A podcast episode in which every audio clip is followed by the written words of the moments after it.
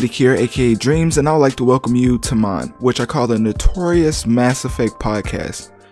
I'm a hip hop slash gaming news source with a little bit of pop culture mixed in. For episode 22, we're going to be getting into Black Friday, the Grammys, the Game Awards show, Kanye West, and SAINt JHN's latest single called Smack DVD. But before that, make sure to click my Linktree in my bio to access my social medias and follow to keep up with my latest activities.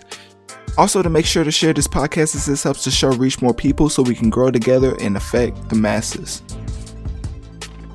Now that we got the intro out of the way, let's get into the quote of the pod. Okay, getting into the quote of the pod, we're going to be talking about Black Friday, but more specifically, we're going to be talking about Black Friday's um involve involvement. I don't know involvement of the uh, PS5 sales. So the reason that the PS5 is a pretty big platform is just because of the marketing team knowing like what where to market online and where to attract customers. Like you can't attract all customers. Like if a try to attract a customer that hasn't that's never played a game, then that wouldn't be the smartest of marketing plans. But with PlayStation, well, I should say Sony. With Sony, seems like they're really handling this PS5 rollout in like the best possible way.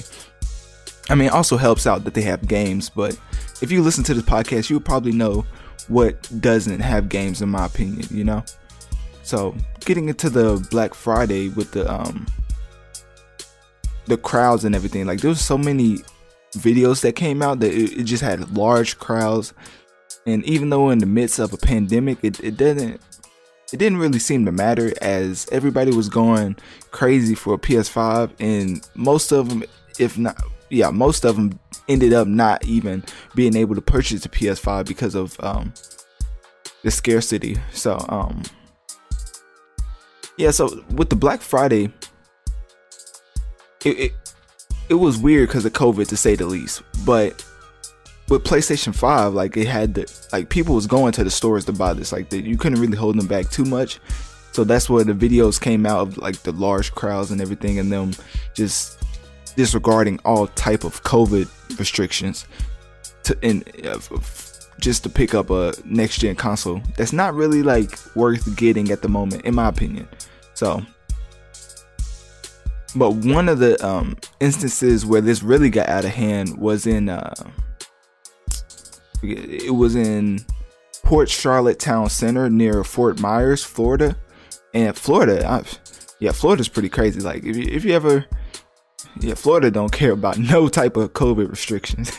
they, it makes you wonder if that's the reason that they have so many cases. People who actually live there, they just say it's because of the tourists, and the tourists just say like, I mean, I was once a tourist in Florida, so I don't know. I would just say it's just the city, like, or not just the city. It's just it's just the state and the really the mayor. You know, it's kind of uh, it's kind of like ran like a zoo, kind of like it's just rampant and, and not really too many restrictions. And um, only times I really saw restrictions is when um we went to the beach, but even that was um not really restricting. It, it was just like don't sit too close to the next person on, on the beach. And the beach is huge. So basically, everybody was out there not obeying any type of COVID restrictions. But getting back into the PS5, I don't know why I went on that tangent. So in, in Florida, they, they was having a, a issue and another issue popped off in uh, California where a, sec- a, security guard had to try to calm down a, a, a large crowd. And there was a 20 year old in California that reportedly waited over 36 hours for a PS5. Now, I don't know about y'all, but like waiting over a day and, and, and plus 12 hours, like, like, um, that's it's not the smartest thing in the world. You know, it, it's just was he? I don't know if he brought all type of snacks. I don't know if he, he if he brought like a mobile. Um, I forget what those are called. But you know, little mobile things you can cook in. Like, imagine he was just living, uh, literally living by the GameStop for those 36 hours. Like, he had to sleep somewhere, so he probably brought some stuff to sleep on. Hopefully, but you, this is basically just to show how crazy the people were to go over. Um, how people, how crazy people were um, going over the PS5, and how Black Friday just attributed to it and made it much larger than it would have otherwise been. Because of course, GameStop, GameStop had um, a PS5. Well, no, not had a PS5, but had a, multiple PS5s, like a lot of them. But like every other retailer, they sold out. So when Black Friday came back around and they actually had more PS5 because uh, Sony was saying that they wouldn't even get PS5s until like late December. So I don't know what happened with that. So somehow the retailers able I was able to restock on PS5s and sell it to the consumers.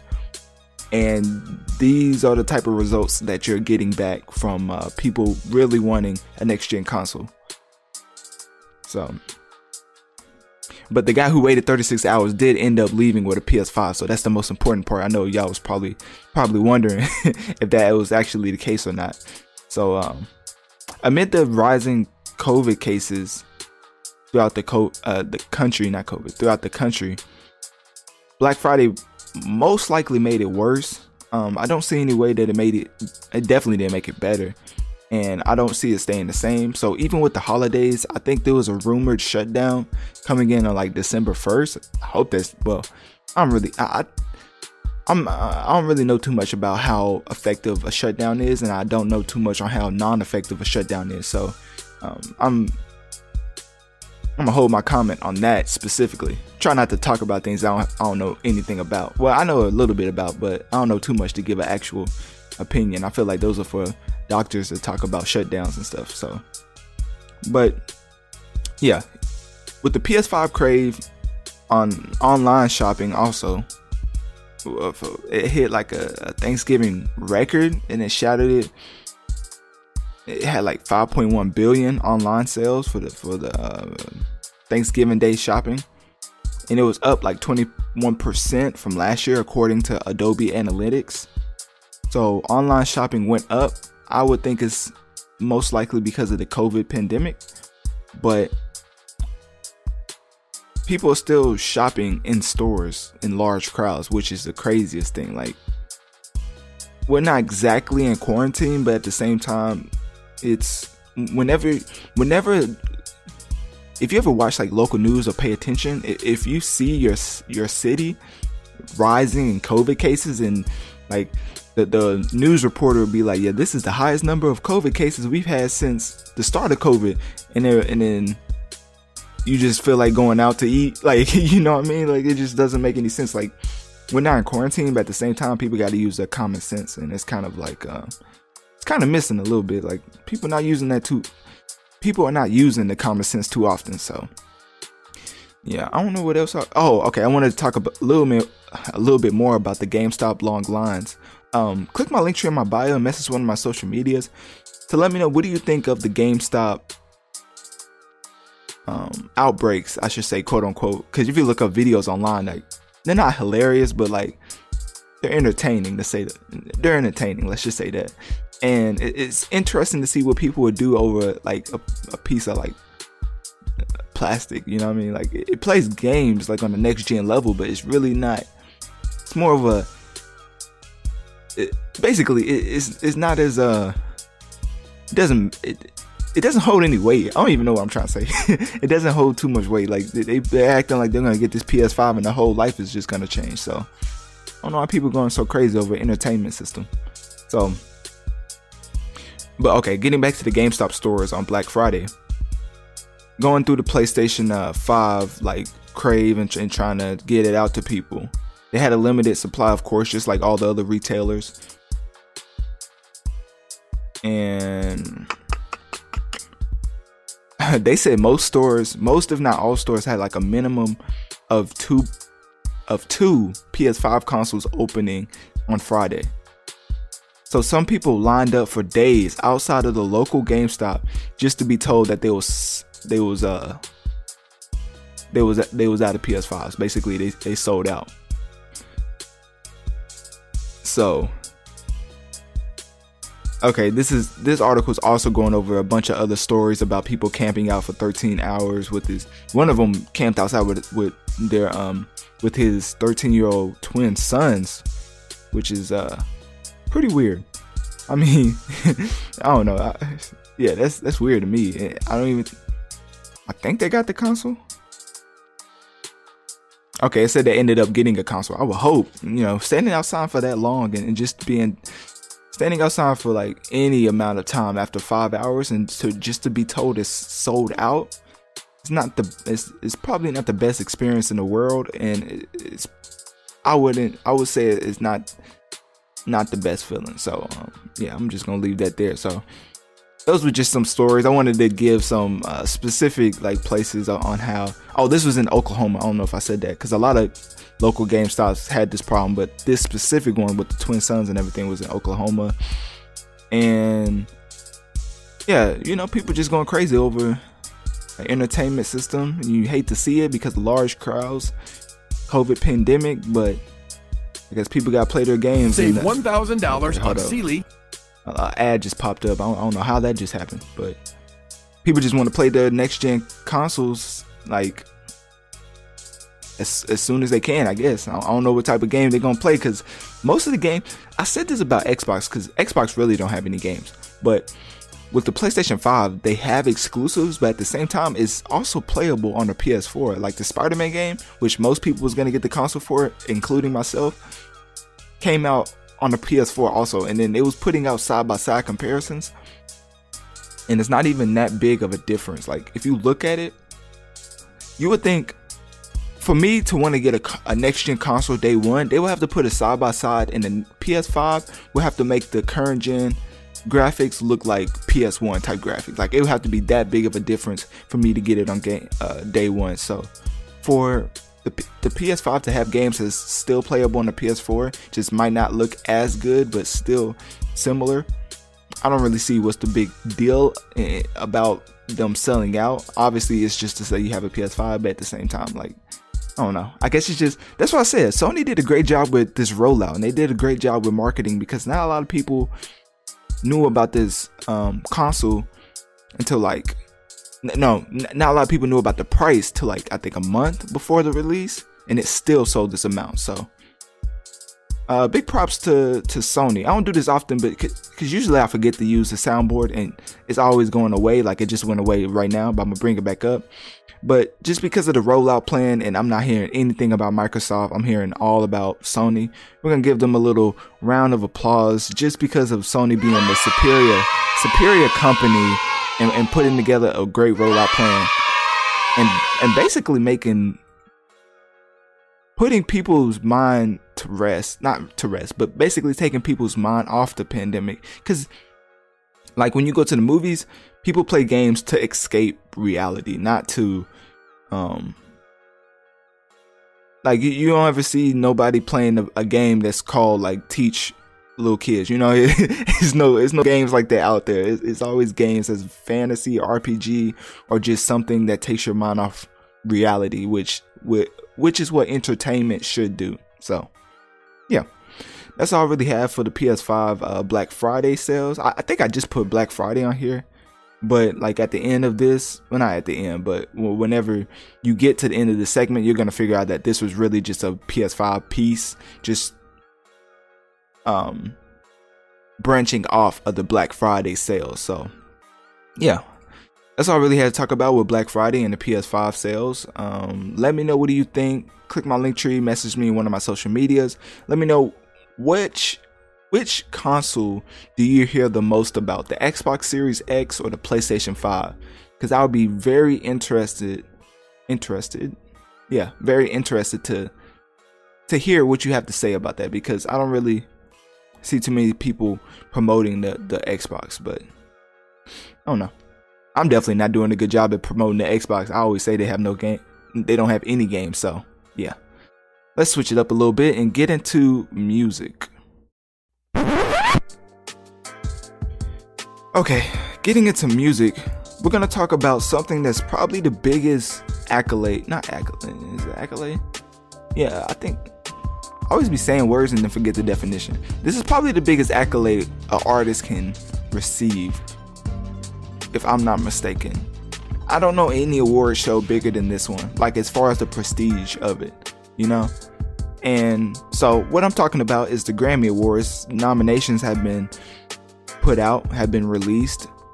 The show is scheduled to, to be on like CBS um, on a Sunday, January 31st. So the 2021 Grammys will happen. They will award which artists they see fit, but the nominations have been uh, released for the public consumption, and we're gonna go over the list.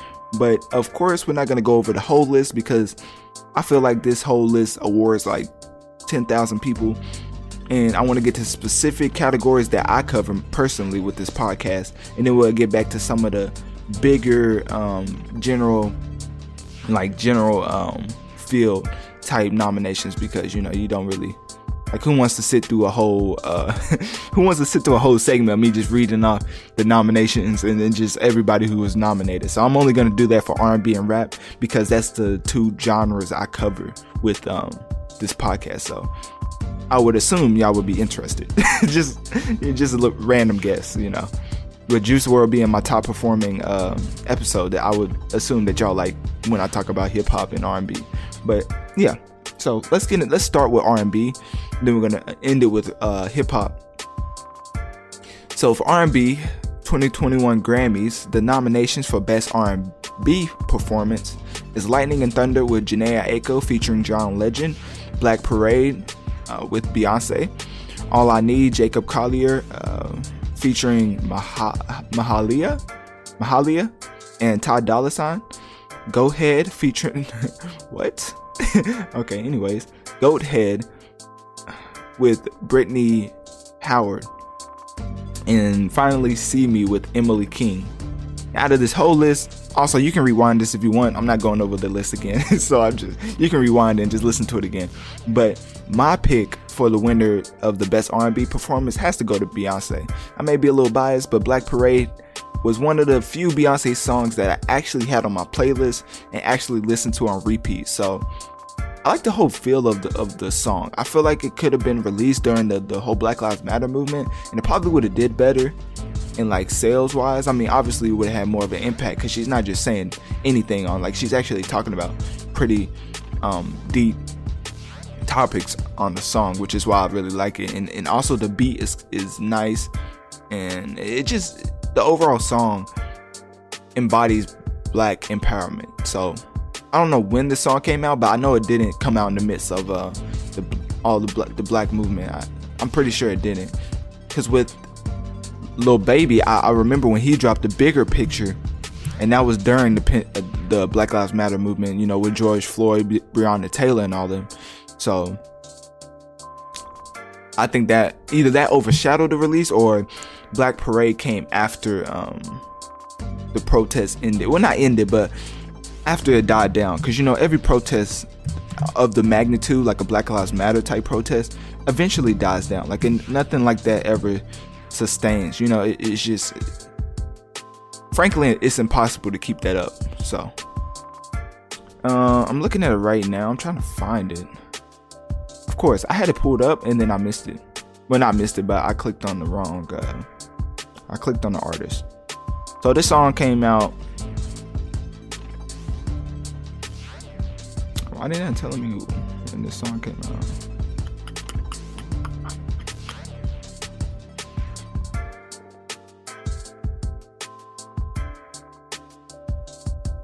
Okay, so it's not telling me when the song came out. I tried to look on Spotify. I may have to just actually look it up.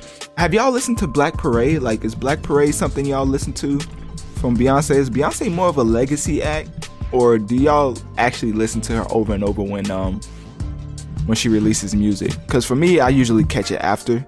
I'm, I'm never really on the hype train. So I'm just wondering what the general consensus is about when uh, Beyonce drops that type of music. So yeah. Uh, January, February, March, April, May, June, July. Yeah, I, I think this was. It was released on June 19th, so it was a Juneteenth record. So, okay, what what I was saying, that's kind of what they already had in mind about the song, releasing it on a Black Empowerment Empowerment Day and just because the, the song is really ab- about black empowerment and i'm probably spending way too much so- this is how you know i like the song. I'm spending way too much time like breaking down the release date and everything of the song and the rollout. So safe to say i, I feel very strongly uh, about that song and i'll be a little upset if it don't win best r&b performance. Getting into best traditional r&b performance we're gonna we're not uh the nominees are Sit On Down, the Baylor Project featuring Jean Baylor and Marcus Baylor. Wonder What She Thinks of Me, Chloe and Halle. Um, Let Me Go. Okay, I don't really know these people. Anything for You. Okay, this whole list I don't know, so I'm not even gonna give an answer because I don't like to talk about stuff I don't know. I always like to speak on things I at least have knowledge on. So the best traditional R&B performance is a lot of names that I've never even. Only people I know on here is I think Chloe and Haley, but there's a little X between Haley, so I don't know if that's the same person I'm thinking about. So I'm just gonna be safe and skip that one. but whoever wins, they'll probably they probably qualified or, or you know they probably deserve it. So best R&B song, Better Than I Imagine with Gro- oh my gosh, Robert Glasper and a whole lot of other people, and it features her and Michelle. That's a long last name, but let's just say that Robert Glasper is Robert Glasper's song featuring her. Black Parade. Okay, so these these are just the um, credits. So these are just everybody who worked on the song. That's why it's so long of a list. I was like, why is there so many people? Black Parade's on here. Collide by Sam Barsh. Do It. Chloe Bailey. Um, and Slow Down. So like I said with the best R&B performance, same thing goes with the best R&B song. I'ma pick Black Parade by Beyonce. Best progressive R&B album, Chil- Chilumbo by Jhené Aiko. I, I don't even. I probably messed that title all the way up. Like, I don't even know what that means. I don't. I don't want to look it up either because I feel like something crazy is gonna pop up. So, Chilumbo or whatever by Jhené Aiko. Ungodly Hour by Chloe and Haley. I keep thinking that X is the end. I don't know. Whatever. That may be that may be just one person, you know, like Lil Nas X, but I don't know. Uh, Free Nationals by Free Nationals, and then Forget Your Feelings, even though it doesn't say forget, it uses the other one. the other one you you you you know about. Um, so that's by Robert Glasper and it is what it is. That's a great, uh, that's a great album co- uh, title. It is what it is because it really do be like that. But that's by the Thundercats, so they came up with that album title and album. Um, out of this pick, I would say being so. I've listened to Chilumbo, even though I don't know how to say the album. I actually listened to it. Like, there's probably like he don't know how to say the album, but he listened to it. So I actually listened to the whole thing because you know I'm a huge Big Sean fan, and you know they have the little uh, Twenty88 group they have going on or whatever. And but Jhené Aiko at the time had her own solo album out. Out, so I was like, let me check this out, and it was pretty good. I really liked what I heard. She can really sing, so her her voice, um, I don't even know if I said that right. Her voice on the album is really um, I don't know, like you could tell it's a real R&B singer. Like you know, some people like she probably takes vocal rest and all that. She probably really like has has to take care of her vocals and, and, and so. Um, I mean, not saying that the other singers on this list don't, but my pick, personal pick, would be Jhené Aiko, even though I can't get the album uh, title right. So, moving on, best R&B album. We have Happy to Be Here, Ant Clemons, Take Time, Giveon, To Feel Love, Luke James, Bigger Love, John Legend, All Rise, Gregory Porter. The best R&B album. They really boxed a lot of people out of the paint with this uh, R&B album. Not gonna lie. So, um, it's really not too much love for is Ant Clemons is she a black singer? I don't know. But there's a lot of R&B artists that came out with albums like um okay, so this is a this is a guy, I think. I think. Hold on, let me look at the uh, picture. uh I can't I can't see the picture, so it's not like I'm looking at and then Okay, so this is yeah, this is a guy. So Spotify be tweaking sometimes. But this is a guy. Um, I think best R&B album should at least have one of the uh, black female R&B acts that dropped the album, like Summer Walker. Um, that's the only one I can really think of. Summer Walker. There's another one I'm forgetting. I think Danny. No, it's not. It's not. I, I would go. I would go with Summer Walker or just as a nomination. But as far as like the, the actual people who were nominated out of this list, going with who I know, I would say Giveon. With Take Time, I would pick him to win it. I, I mean, I would want him to win it. I don't really know who's gonna win out of the out of the list. So, but yeah, this list doesn't really have some of the black female R&B acts that I would expect it to have on here. Cause Summer Walker released a great album, and then because I don't really listen to Summer Walker like that, but when somebody drops an album and everybody talks about it for after like a month or two, it, it's like okay, so that album must have been good. So, um, yeah, and plus I did listen to the album. I just can't remember off the top because I don't listen to R&B like that. Like I don't have it on repeat. So yeah, that was the R&B section. Um, let me know what your picks are, and you know you can always do that. Click my Linktree in my bio and message me on one of my social medias to let me know what do you think of the R&B uh, nominations. These um lists are surprisingly small. I don't know if y'all think it's long or whatever, but I, I think these are surprisingly short um lists for R&B and rap. Like, are they always like this? Because this is my first time actually covering the Grammys, so you know, you gotta cut me a little little bit of slack. You know, I mean, just a little little novice out here in the podcasting uh, atmosphere. So getting into rap, we're gonna talk a, something that I'm very more um, knowledgeable in. So, best rap performance, we have Deep Reverence, Big Sean featuring Nipsey Hussle. Man, I wonder, I wonder which one I'm gonna choose as my, as my favorite. Um, we have Bop with the Baby. What? How do? Okay. Anyways, What's Poppin' by Jack Harlow. The Bigger Picture Ooh, that's a okay, Lil Baby. I got to get through the list. Like I can't even get through these nominations.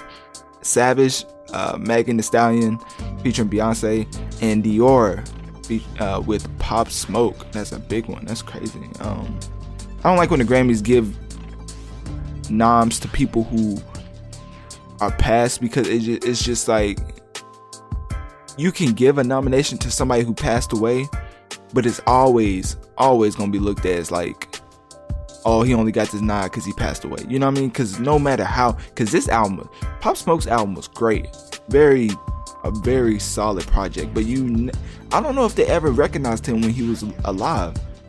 So, and he's been in the, he hasn't been in the game for a while, but he was in the game for a, a year or two, like bubbling up. So, you know, I've always felt iffy about that. Like, if you've represented, or not represented, if you if you have acknowledged him in the past, I would give this a pass. But you haven't acknowledged acknowledged him in the past, so this is kind of hard to look at. Um, even though Dior is a great song, even the remix with Gunna. So I know I was gonna say, I know I was telling y'all that my uh, I'll be a little biased to Big Sean, But I have to say, the bigger picture is the best song I've best rap song, one of the best rap songs I've heard this year. It's probably top three, along with J. Cole's Climb Back and another one. I have a list. I think I'm gonna put my list out too of my, my favorite songs of, of the year. Because I always keep a list throughout the year. Well, not the year. Well, yeah. I keep a list throughout the year and I have like a, a never ending hip hop ar- uh, archive. Because I don't I don't do too much of the old, like go back and listen to the old. Because I used to do that, but now I'm so into like who's popping, who's on top, who's bubbling up that I just take notes of the current uh the current artist, you know. Because like 10 years down the line, I'm gonna be able to go back and say, oh yeah, I remember that, I remember that. Like, you know, you're gonna be able to be one of those like historians. So I really take this hip hop archive pretty seriously. So I would say the bigger picture should win this uh, best rap performance. One of the best songs I've heard in 2020. Like rapping, the beat, the subject matter, everything coming from Lil Baby. Not to say that's a slight, but just to say like he really upgraded his status um, by rapping this way on the bigger picture. Moving on to the best melodic rap performance.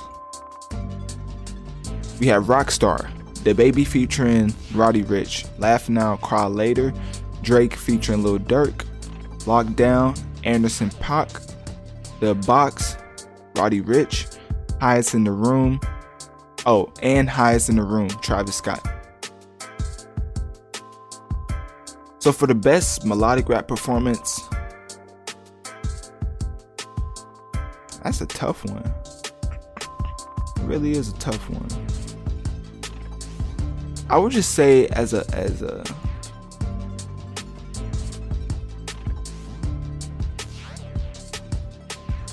I would say Drake. I would say Laugh Now, Cry Later should win Best Melodic Rap Performance. Because he's he's rapping and who really who raps and sings better than Drake? Like whenever it's hard to compare artists to Drake because Drake is it's like Le, the LeBron effect. Like yeah, you're doing good this year, but LeBron has been so consistent throughout the whole his whole career that you just like if it's this close, I'm gonna give him the nod. So I'm gonna go with Drake. Laugh now, cry later. Even though I think Rockstar will end up actually winning the award. Um, I would say Laugh Now, Cry Later, Rockstar, and then The Box is is competing for for this uh, for this uh, category. But I think Drake should take this one home, and he'll probably end up like drinking something out of the Grammys again, you know, just like he did last time. So politics wise, I don't think they'll really give Drake a, a Grammy because I think he disrespected the Grammys last time he won. Like he literally got up there and said this award doesn't mean anything, and they I think he, they cut him off like mid speech.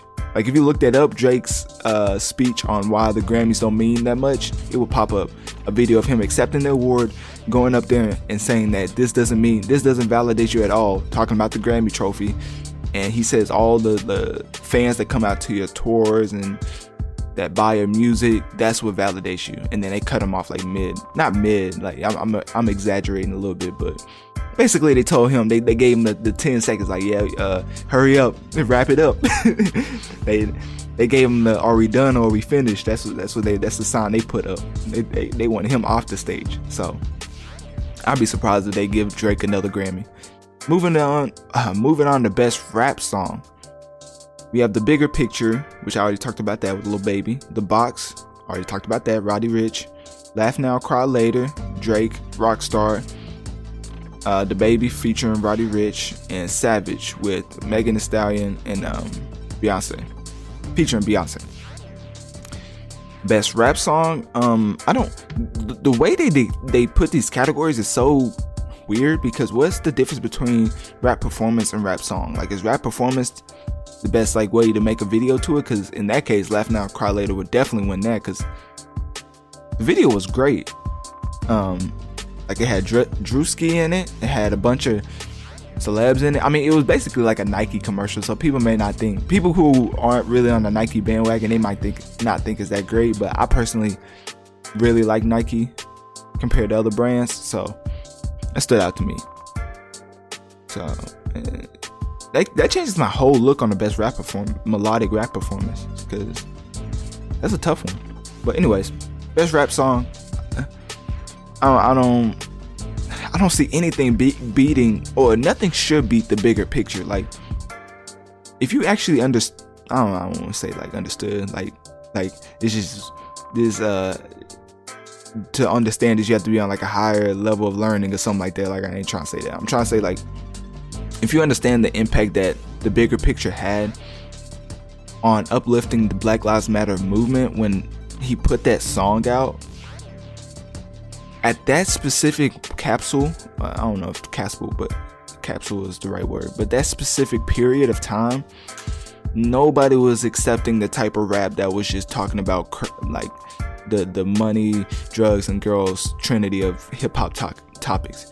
People was accepting conscious rap that was uplifting our people because of what happened and because of the state of the world literally stop and focus on Black Lives Matter. So when he dropped this and it didn't seem forced at all, it was one of those that it was just effortless because he spoke on his personal experiences, which gave you the realness of him actually going through it. So one, it's not he didn't just make this up, or he could have, but it didn't feel like he made it up. And two, he was talking about specific details in his story that and he was he was also saying other stuff like not all police are bad, but like the way he broke it down in the structure of a rap song is, is to is to be is to be rewarded basically. Like it, that that that type of performance on a record should be rewarded, and I think the bigger picture should get the best rap song. Then we get into the best rap album. Now this threw everybody off because I think three of these names people ne- never even heard of. So the nominations for the best rap album are Black Habits by D Smoke, Alfredo, Freda, uh, Freddie Gibbs and the Alchemist, A Written Testimony, Jay Electronica and Jay Z. It doesn't even say Jay Z on here. I just know he was on the album. King's Disease, Nas, The Allegory, Royce the Five Nine. Getting into this list, um, I would see Nas. Well, I would choose either Nas or Royce the Five Nine to win this, as the Jay Z album with Electronica wasn't. It wasn't nothing special. D Smoke, I don't know who that is. Freddie Gibbs had a solid album, but I don't think anything beats out King's Disease, and none of those other three, de- it most definitely don't beat the Allegory. So it really, for me, comes down to King's Disease and the Allegory, and I would choose the King's Disease because Nas did something that a lot of OG rappers don't do, and he released the album full of features from current artists. And I know T.I. did that a little bit, but with for Nas to do it, you know, it's kind of it, yeah, it's kind of like giving somebody the flowers even though somebody else did it. But for Nas to do the album the way he structured it, made a whole album produced by Hit Boy, a current producer, and to also have current artists like rapping along with him, it's just something that is to be commendable because RG, uh, OG artists don't have to do that at all. They can stay in their own bubble, rap the way they want to rap, uh, uh, rap the way they want to rap, and have producers that they want to produce their music and not try to switch up or get out of the comfort zone, which is what I think Jay Z and, and Electronica did with their album. So I would give this um, to King's Disease by Nas. So yeah, that was it for the rap category. Um, let me know what do you let me know in the um, click my Linktree. I almost forget my plugs. uh, click my Linktree in my bio. Let me know on one of my social medias. What do you think is the best rap album? And what's the difference for you between rap performance and rap song? And that's all I really have for the Grammys. I was gonna get into like the general field, but it doesn't really mean that much for me. Like, you know, like I see Beyonce's Black Parade is here for Record of the Year. I would I would like Beyonce to win Record of the Year. I could see her winning that actually. That record was really nice. If like if you have one record to listen to, it's definitely Black Parade. So yeah, Black Parade is is one of my um it's not my favorite song of the year, but you know, I don't really listen to uh singing songs like that unless it's like the Weeknd cuz yeah. Um album album of the year we have Okay, so we have Jhené Aiko album of the year, so I'm, I'm gonna choose her for this one with Chilombo. Chilombo. So that's that's a um. Even though I still don't know how to pronounce the album, which I may be pronouncing it right, but most likely 90%, I'm probably not pronouncing it right. Um, Jhené Aiko being nominated for album of the year is a huge nod, a huge nod, and that that just gives her uh, even more status, e- even bigger than Big Sean. Like Big Sean's right now the sidekick to Jhené Aiko with these type of nominations that she's getting. Like, yeah, I know that Big Sean got like a nomination for best rap performance, I believe, but still, like, um, Jhené Aiko got a nomination for album of the year, like in the general field. So, song of the year, Black Parade. There goes Beyonce again. Everything that Beyonce's on, I, I want her to win because that song is a, that song is amazing.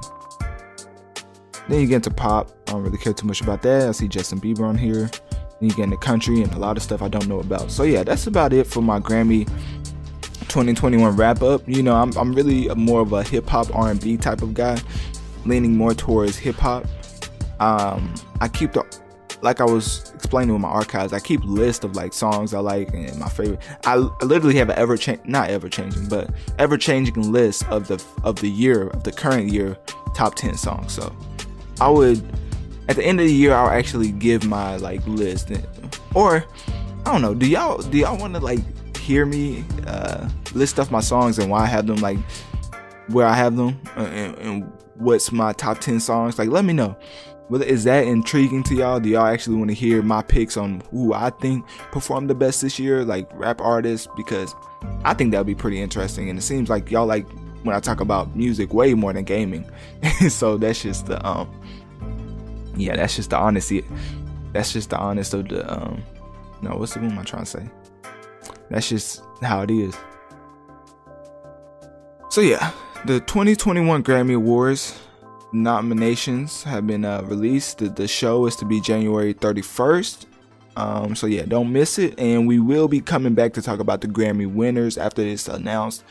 And we'll just probably talk about the show and the performances and you know stuff like that. So uh, yeah. Now we're gonna switch it up and get into the Game Awards show.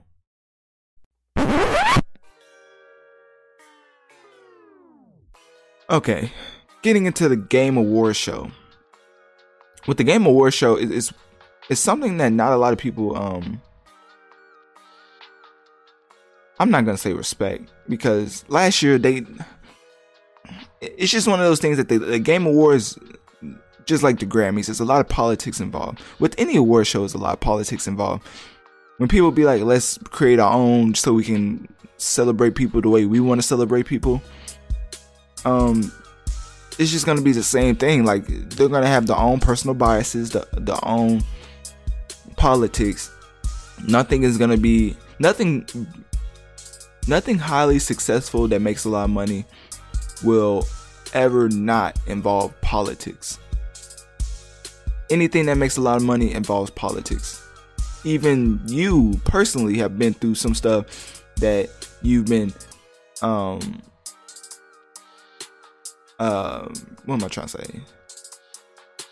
Basically, you've either been like overlooked or you've gotten an opportunity because of politics. So it works both ways. You can benefit from it or you cannot benefit from it. So that, that's why when people always talk about war shows and being like, let's make our own, like it's just gonna end up the same way. I'm telling you, just the same way. Like they thought the BET Awards was gonna be different, same way. Politics and everything. It'd be your own people too.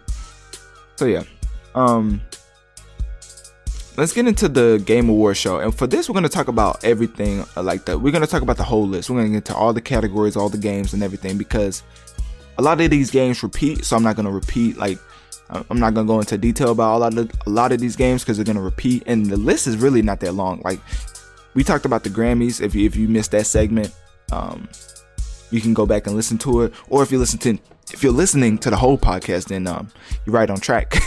so with the Game Awards, we're gonna get into all the categories. We're gonna talk about well, I'm gonna talk about my favorites and who I want to win, just like I did with the Grammys. It's funny how the Grammys and the Game of the Year nominations came out around the same time. It's almost like they planned that. Getting into the getting into Game of the Year, we have Doom Eternal. I think this is the biggest award of the show. Yeah, this is the biggest one you can get as a um, developer, I believe.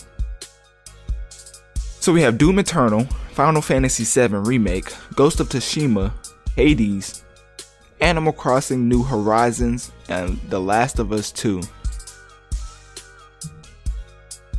Now, while y'all think about that, I'm gonna actually take a swig of water right quick because throat's getting dry.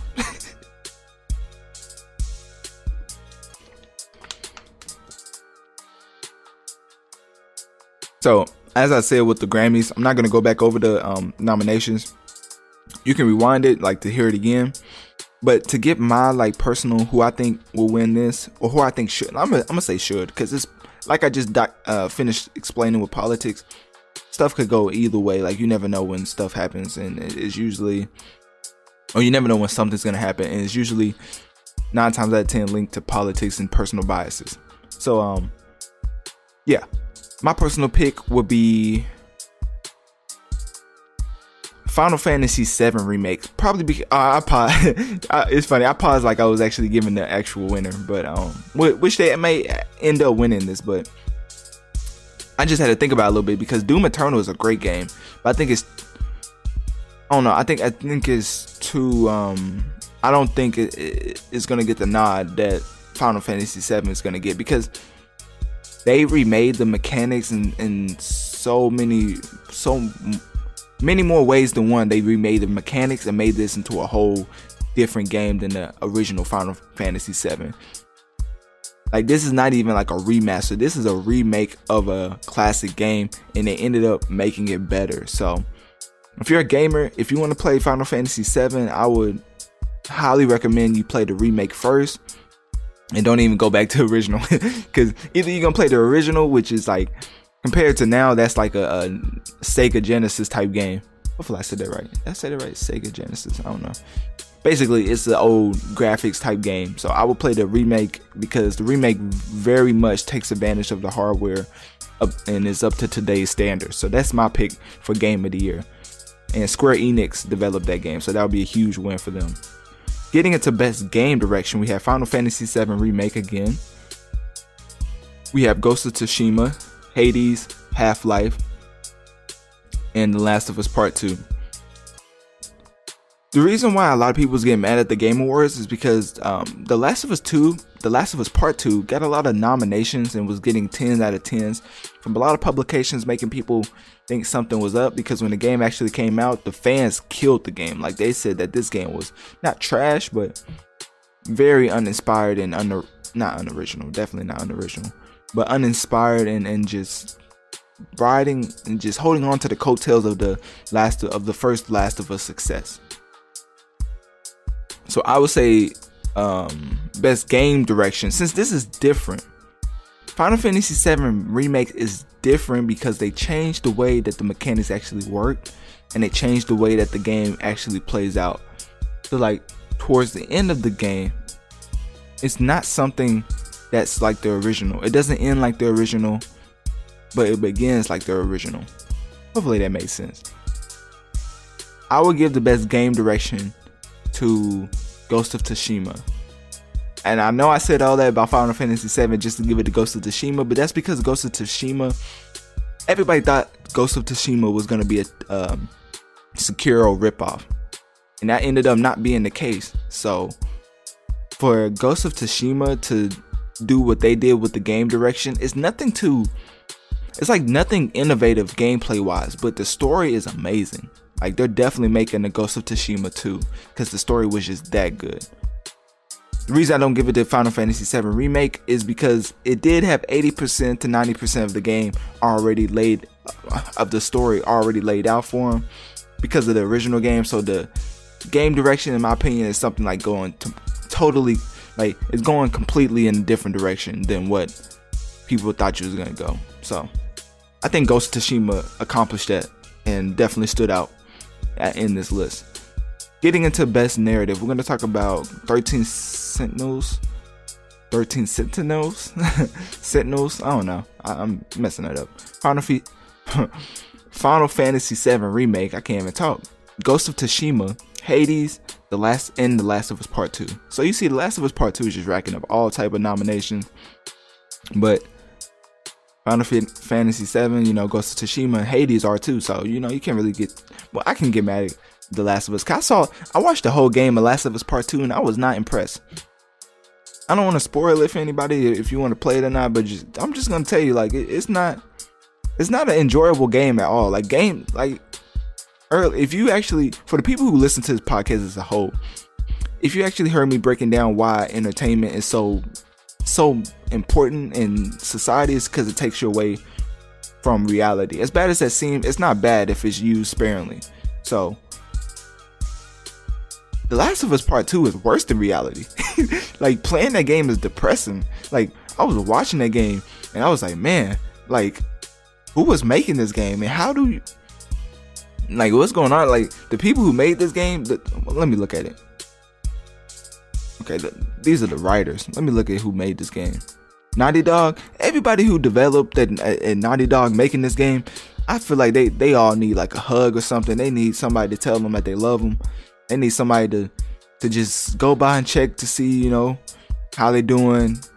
You know, check the living conditions and just make sure that they they're all right. Cause to make this to develop this type of game, in which I know it, not every game is sad. Uh, I mean, not every game is just a shooter, happy, like beat 'em up type game. But The Last of Us Part 2 is depressing. Like throughout the whole this is not a spoiler. Throughout the whole story, literally nobody wins. Nobody. Like it ends and it's just like I guess the story finished. Like that was it. like Last of Us Part 2 is depressing. So the best narrative it's a hard one. Um, I think I'll give that to Ghost of Tsushima too, because I feel like that's more of a um, game direction type question. Well, not question, but ca- type category. So narrative, in my opinion, I like the Ghost of Tsushima because with Final Fantasy VII, the reason I gave it Game of the Year, I'm not giving it like these type of awards, is because it's Game of the Year, but the next game I don't think is gonna live up to the hype because they choose a different protagonist for every Final Fantasy 7 or not not 7 every Final Fantasy game and they have like a million of them they choose a, a different protagonist. So there's like a million protagonists and you can never really bond with any of them just my opinion. Like I don't see how you can bond with having a different protagonist every single sequel. And with Ghost of Tsushima you know that this you know that the main guy is going to be the main guy for the next, next game. Like he doesn't die. Spoiler alert: he doesn't die, and he, he lives on to, you know. So, yeah, I don't see I don't see uh, Final Fantasy VII remake getting the best narrative as 80% to 90% of the story was already laid out by the original game. Best art direction. Um, best art direction would probably. Okay, so you have your uh, it's a lot of the same four games. Final Fantasy VII Remake, Ghost of Tsushima, Hades, The Last of Us Part 2, Ori, and The Will of Wisp.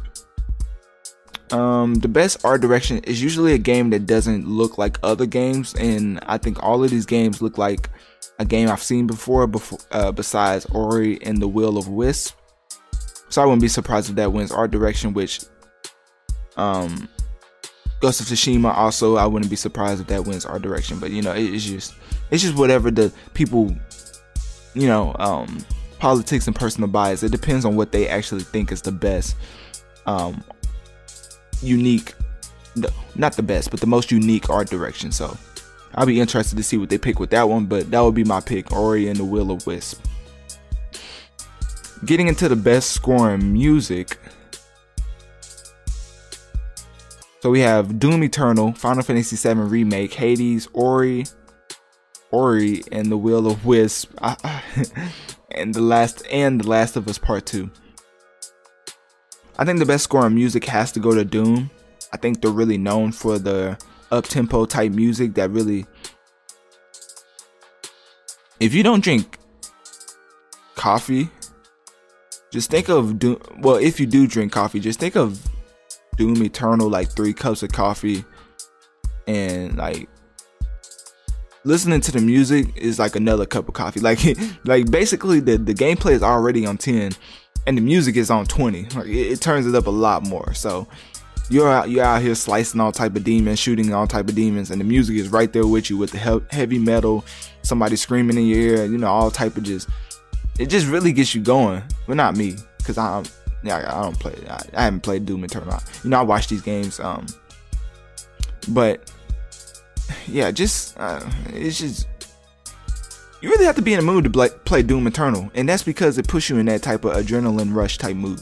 Cause you really keep moving in that game, like you don't stop. You have to plan out like every attack, or you you will end up dying unless you play like on the very easy uh, setting. Best audio design. Doom Eternal half. Oh, okay. I don't know if I said that right. The best audio design. The nominations are uh, Doom Eternal, Half Life, Alyx. I don't know. Ghost of Tsushima, Resident Evil 3, and The Last of Us Part 2. Ooh, best audio design. That's a tough one. Okay, I, I feel like I would give this. I would, this would be the first and maybe only win I would give to Last of Us Part 2 because the, the audio design was very um realistic. Like I said, this game was depression, depressing because the game made you feel the depression of everybody. Like literally nobody won. It made you feel like everything in the game. So the best audio design I would give to The Last of Us Part Two, even though that game was just, yeah, it, it was tough. Um, best performance. This is like for the individual voice acting motion in slash or performance capture. Okay, so that's that's interesting. I'm thinking it's just a voice acting um award because that's all I'm seeing as on the nominations. As we have Ashley Johnson as Ellie, Laura Bailey as Abby, the the soup. Okay, I can't say none of that, but basically the the Ghost of Tsushima voice actor Logan Cunningham as Hades, not Nadji Jeter as Miles Morales. Okay, so that's pretty um that's a pretty heavy list, if I do say so myself. Because if one of the things, like I was just talking about the audio with with uh, The Last of Us Part Two, and even going on with the audio, the voice acting was on point too. Like it, it wasn't nothing comparable to the to the way that Ellie was voiced by Ashley Johnson, and I think I actually pointed that out when I uh, talked about the game. So, plus Miles Morales, the Spider-Man game just came out. Like, how did they get best performance already? Like, unless they turned it in early, like, you know, like they gave them the game. They gave whoever nominates these the game early to, to play and see for themselves. But that's kind of weird to me that that's already up there and the games hasn't been hasn't even been out a month. So um, I would go Ashley Johnson as Ellie. So that's two for The Last of Us Part Two. So I don't know. As far as politics and everything goes, it's, it's setting up to be like a Last of Us Part 2 sweep.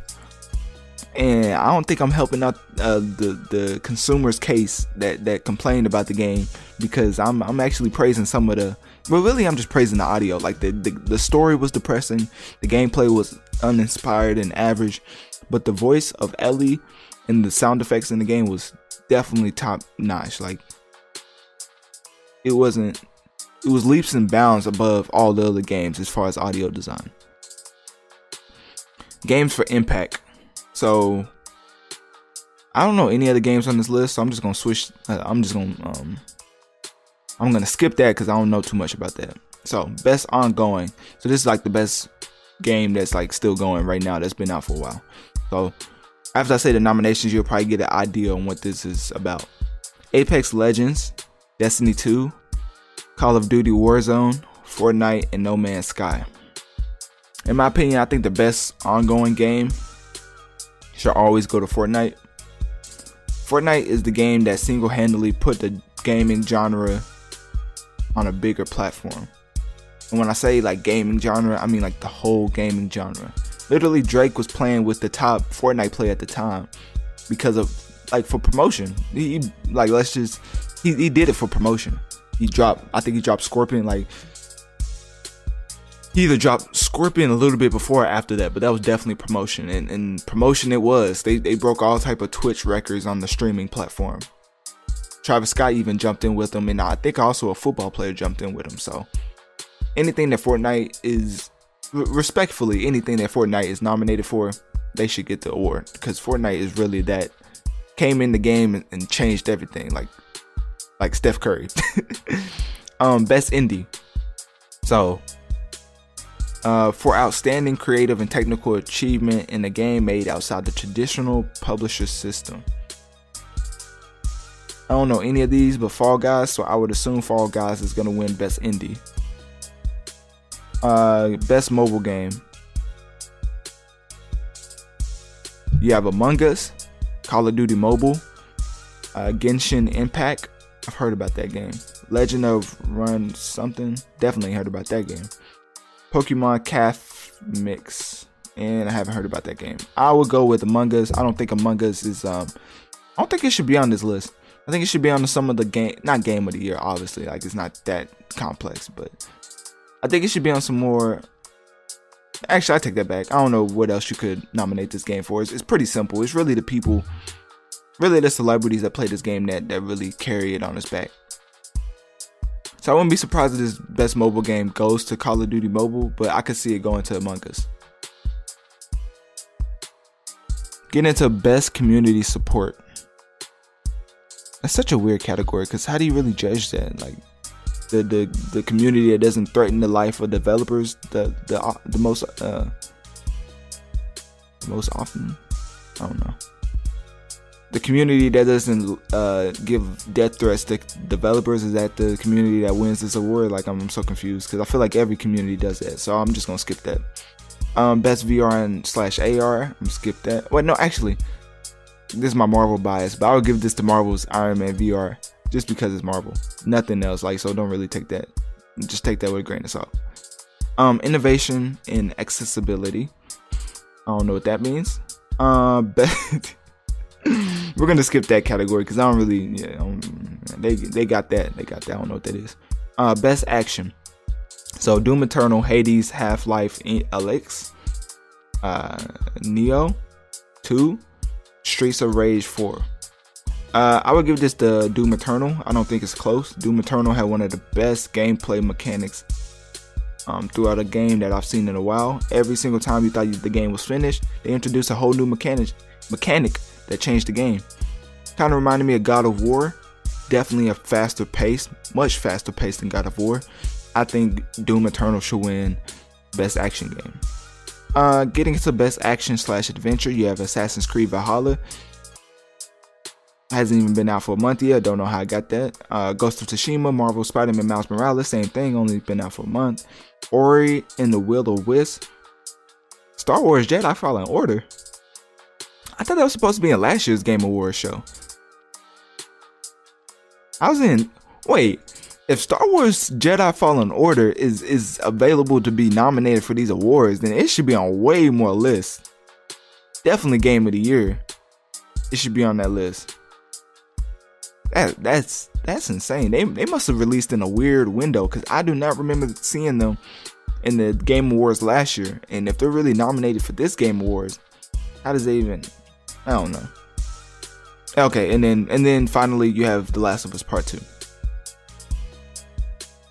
For best action slash adventure, um, putting my bias to the side because you know Marvel, I'll probably go with Spider Man personally. But actually, like trying to guess who's gonna win this, I would say Star Wars Fall- Jedi Fallen Order.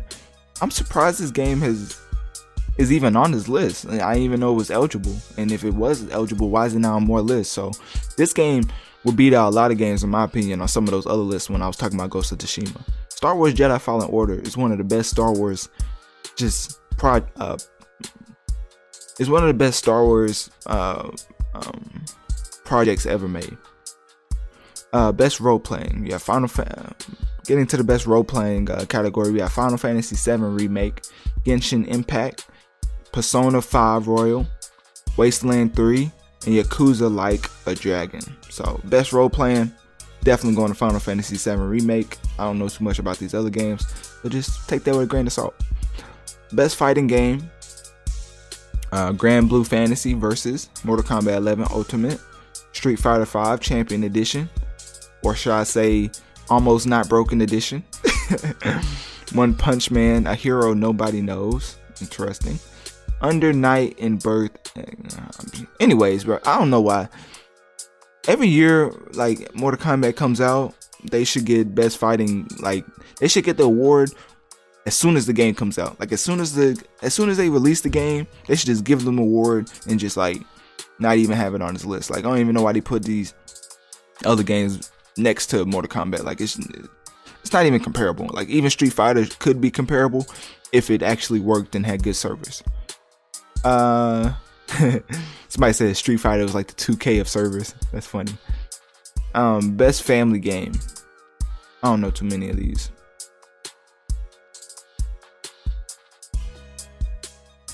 Then we have um we have best sim uh, slash strategy. Don't know too much about that. Best sports slash racing. Why is that? Why is they even a category combined? Like why is that combined? I don't know. Sports and racing. That's not.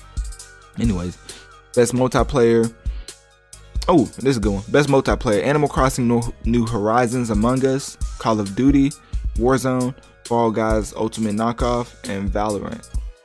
I would I would personally give the best multiplayer to Call of Duty Warzone. I feel like it really took the strides of uh, the blackout mode and just completely flipped it on its head and made a good battle royale that was respectable by COD fans and just battle royale fans in general. I would say I would say Fall Guys, but I, I haven't watched too much of that. Definitely want to say Among Us. I think if if you actually actually that's something I should bring up. Thank you everybody who listened to the Among Us. That's like one of my top uh listened to episodes on the pod. Uh, when I talked about Among Us, I talked about how the creators really carry this game. It's not carrying itself. It, the creators, if if all the famous creators drop the game and stop playing, nobody will care about Among Us. And Among Us is just a fad. Like it's just one of those that's just it's just here for a little bit and then it's gone kind of like uh, those little scooters things that you can move with your feet, like forward and backwards. Like it's just a fad. It's here today, gone tomorrow. So I think Call of Duty Warzone should win both multi- best multiplayer. Content Creator of the Year. Uh, don't know too much. Of, I don't know. I don't know. How does content like? How do you even nominate? There's so many content creators. Like, what do you have to do to get on this list? Like,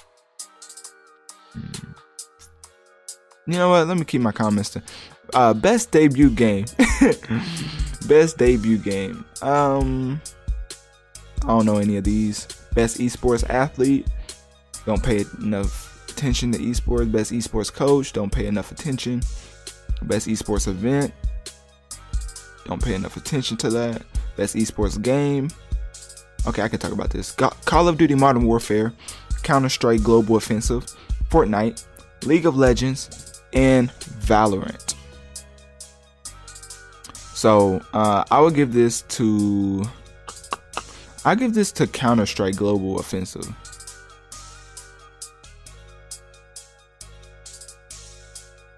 I don't re- I don't think there's a game that, that that really nails the the competitiveness of of Counter Strike.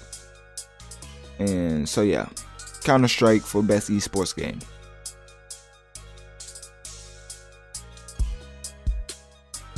Getting into best esports host. Um, well, we're not going to get into it because I don't know too much about it. Then we have best esports team, and then that's the end of the list. Now, no, I said I don't know how long that was. Okay, so if, if y'all stuck with me the whole time, I just want to say thank you. Which I don't want to. Nah, nah, I would say like I know y'all did, but nah, I'm just basically I was trying to uh, talk about the nominees and, and give a, a opinion on on them because give an opinion on the ones I actually know and the actually the ones I've watched and researched and not talk about something that I don't have no business talking about. So that's why I skipped some of the list. wasn't because I didn't care. It's just because you know, like imagine me talking about the best esports team when I have I know nothing about the esports field and genre. So. Sorry, that was the song we was about to talk about. But yeah, that's all I really had to talk about with the um the Game Awards show, as you can see, a lot of the four games was was the the same, like nominated. Like you have uh, Ghost of Tsushima, um, Last of Us Part Two, yeah, Doom Eternal. Uh, what was the other one? Another one, Final Fantasy VII Remake. So you had those four games really popping up every now and then. Uh, I think it's looking like the politics may get involved, and Final Fantasy Part Two may end up sweeping their categories. So I'm interested to see how the fans will respond to that. As you know, just just like the Grammys, whenever this award show happens, I'm gonna come back with the Game Awards winners, and we're gonna talk about what actually went down in the show, who got snubbed, and, and stuff like that. Because I know people always have the feelings about who should win, and when they don't win, it's kind of like they want to listen to somebody explain to them why they didn't win. But I may actually agree with you. so yeah, that's all I really have for um the Game Awards show 2020. Actually, I don't know. Let me look that. Can I look that back up? I'm gonna see when it's actually. I'm gonna see when it's actually gonna take place. So the Game Awards show. The Game Awards is set to um set to happen.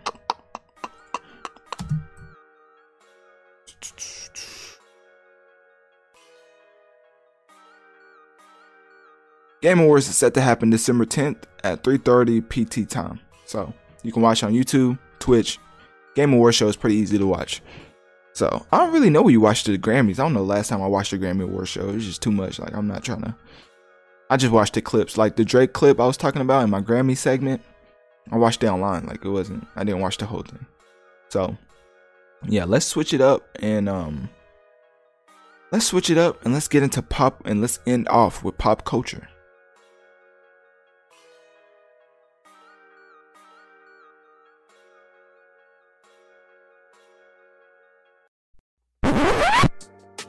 Getting into pop culture, we're going to talk about Kanye West and SAINt JHN. We're just going to get right into it. Because talking about the Grammys and talking about the Game Awards show, which you can listen to if you haven't listened to the, if you haven't listened to the full podcast already, or if you like to listen to the separate the separate segments again, um, the Grammys and the Game Awards show segment should be up before this segment actually drops. If you're listening to the whole podcast, probably just gonna hear all of this. Well, not probably. You are just gonna be listening to all of this as I'm talking. So you can stick with me as this is the current spot of the uh, podcast that you're at. So yeah, getting into the SAINt JHN and Kanye West collab. Apparently they've collabed before. I'm not too big of a like I don't know too much about Saint SAINt JHN. I do know a little bit about Mr. West, as y'all probably know. I, y'all like when I talk about Kanye West. Y'all like when I talk about a lot of hip hop artists. That's it's pretty interesting. Not not gonna lie.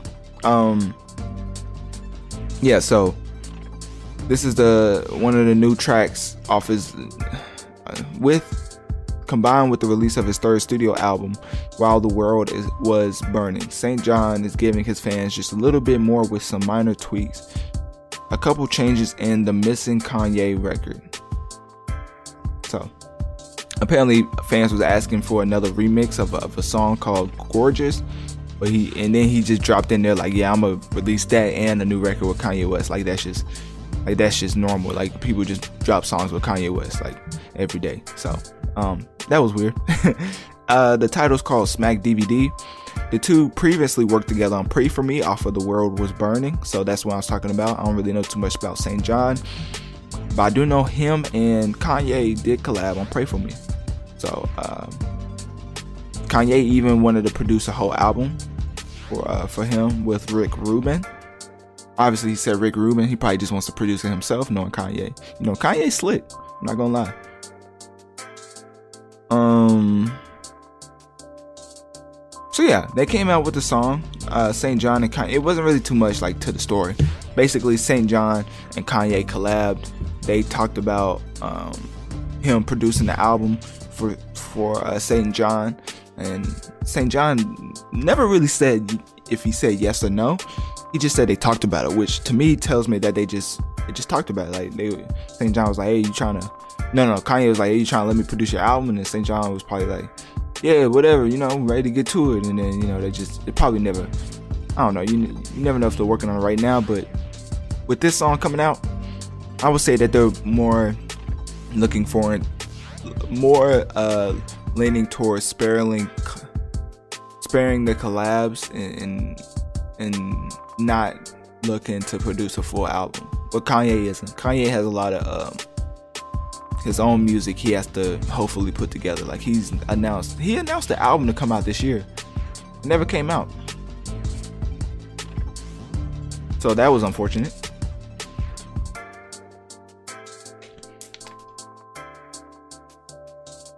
So getting into the track, Smack DVD with SAINt JHN and Kanye West. I actually have a snippet pulled up. If you can believe it, haven't played music this whole podcast. have the clean version, of course, because we try to keep this P. We try to keep this podcast PG, even though the content isn't the most PG content we could talk about. So, um, yeah, I have the snippet right here. Smack DVD, SAINt JHN, featuring Kanye West, and you can listen to that right now. To squint when you glimpse it. Smack DVD, I'm standing here inside the street, right here on Linden Bully, 30, 30 deep. Biggest standing with the six, just quitting on their teeth. Tell me what the f you want and you can sign it. Smack DVD, I've got to pull up with the creek, got to pull up on the creek, got to find a way it be. How they trap with the streets for the money, hit the field, better put on Yeezy cleats. Tap me up, tap me up. They say yeah, you done enough, boy. I ain't done enough until we run a number up. Man, you talking about me? What it yeah? I'm a thug. Man, you talking about the president? I called a number up. Man, you talking about Elon? I called a number up. Man, you talk about Ken K? You know you effing up. Could you talk to the mayor about Breonna Taylor? I told the president for it giving my life to the Lord. Smack DVD if we extinct, then what if we? Gotta cease with the murders, gotta pull up with the fleet. It's a thousand black babies getting murdered every day. They don't know where to go, how to build a plan A.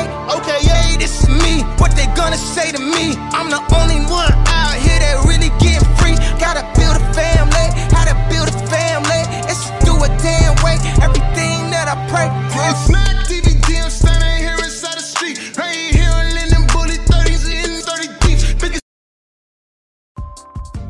So as you can tell, they're going crazy. they, they it's very a very up tempo uh, up tempo type song. Um, just off the bat, I can tell SAINt JHN's vocals, which is I don't know if it's on purpose, but his vocals is more polished and, and layered. And and Kanye just seems like he gave one take and that was it. Now on some Jay Z type stuff, maybe just like one layer. That's what I mean to say, not one take. I don't think I don't think Kanye rapping like that.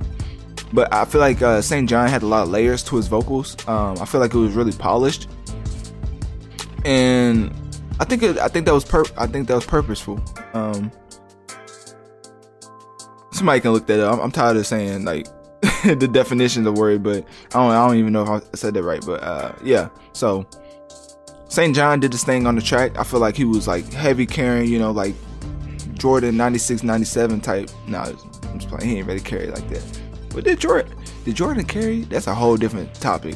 Getting back on subject. Um Kanye West had an okay verse. I liked it. My favorite bar out of the whole verse um, was the you talking about the pre- president. I just called the number up. Like I thought that was hard. That's hard for real. Like imagine just having a problem with the president and just calling him and just talking about your problem with him. Like you know, uh, that's a that's a big flex that's something Kanye would would uh, flex on, like would flex with. So, uh, yeah, I think that this track is is very solid. Uh, I put this on the show notes because this was the biggest release in my opinion. I feel like the Kanye and SAINt JHN collab was something worth talking about because Kanye is a huge artist and SAINt JHN is obviously on the come up if he's collabing with people like Mr. West. So, and also the the song's very smooth. The chorus is very catchy. He comes on the chorus, gives his verse, chorus, Kanye gives his verse, ends with the chorus. So the chorus is very strong and very instrumental in the whole uh, song as a whole, and really brings together the the verses because like if he didn't. I feel like if he would have had a verse two, it would have got weird with the chorus. But since he had somebody else coming, it was kind of like he was waiting. And then once Kanye rapped, because Kanye rapped for a little bit, like he ain't give no um no eight bar verse. So Kanye gave his verse and then, you know, he ended it off with the chorus. So it was just one of those that the feature was needed, but at the same time, SAINt JHN was going crazy. So I think it was a perfect collab and I really like the song. Uh, click my Linktree in my bio. Let me know one of my social medias. What do you think of the song? And do you think SAINt JHN carried Kanye West on this track? So that's all I really have for Kanye West and SAINt JHN. Um, the Smack DVD collab, which I didn't even look up the definition of Smack DVD. Like, what is that? Is that just like obviously you don't smack a DVD because you need to listen to it. Like, don't you have to put in like a player or something? And I don't think you can put in a player if it's like cracked, you know. So um, yeah, I I like the song. I don't know too much about Smack DVDs, but I like the song. Um, going back over the overview of podcast episode 20, I almost said 2020, 22. Going over uh, the episode 22. We had the quarter of the pod, uh, Black Friday, when we got into the PS5 sales, and actually we got got into Black Friday and then the comparison of the last year. Well, Black Friday compared to last year with the whole pandemic. So, uh, with music, we got into the Grammys. Literally went over the whole R&B and hip hop list. I knew this was gonna be a long pod. Hopefully, you stuck with me. If you did, you a real one. And just comment like, well, you can't even comment. It's not YouTube. I always be talking like it's YouTube. Every now and then, I slip up and talk like I'm on YouTube. Um, yeah, we talked about the Grammys, R&B, hip hop. Went back to general just to look at you know some of the hip hop and R&B acts that was in the general um, field. Not too many, but there were some like Beyonce, Beyonce and uh, Jhené Aiko. Which Beyonce don't win for that Black Parade, we're pretty. I'm gonna be pretty disappointed. Um, getting into gaming, talked about the Game Awards show. Literally went through the whole thing. So we went through the whole list, except for the ones that I did not have enough knowledge on to speak about, which was I would think wasn't too many. Like it wasn't a lot. Like we, we got through most of the list with me knowing about them. And then we got into pop culture with uh, Kanye West and SAINt JHN. So talked about the Smack DVD song. Uh, apparently it's a single. I think SAINt JHN was gonna put on his third studio album. I don't know from I don't know where I heard that from, but yeah, my sources are uh, anonymous. You know when they say anonymous sources, so they can just say anything. But uh, yeah, so uh, I think SAINt JHN, I think that's gonna be a single for one of his albums. I just don't know if it's gonna be one that, that's already released and that's gonna come out in deluxe, or if it's gonna be one that's gonna be a whole new album. But we can just wait and uh, see. And you know, Mr. West, you can never, you can never trust whenever he gives a release date for music, any type of music. So, yeah, that's about it for the episode 22. Thanks for tuning in to the Notorious Mass Effect podcast, and don't be afraid to send me a voice message letting me know what you think of the show and what do you want me to talk about in the next episode. Click my Linktree in my bio to access my social medias and follow to keep up with my latest activities. Also, make sure to share this podcast as this helps the show reach more people so we can grow together and affect the masses. Thank you for tuning in to another episode of The Notorious Mass Effect.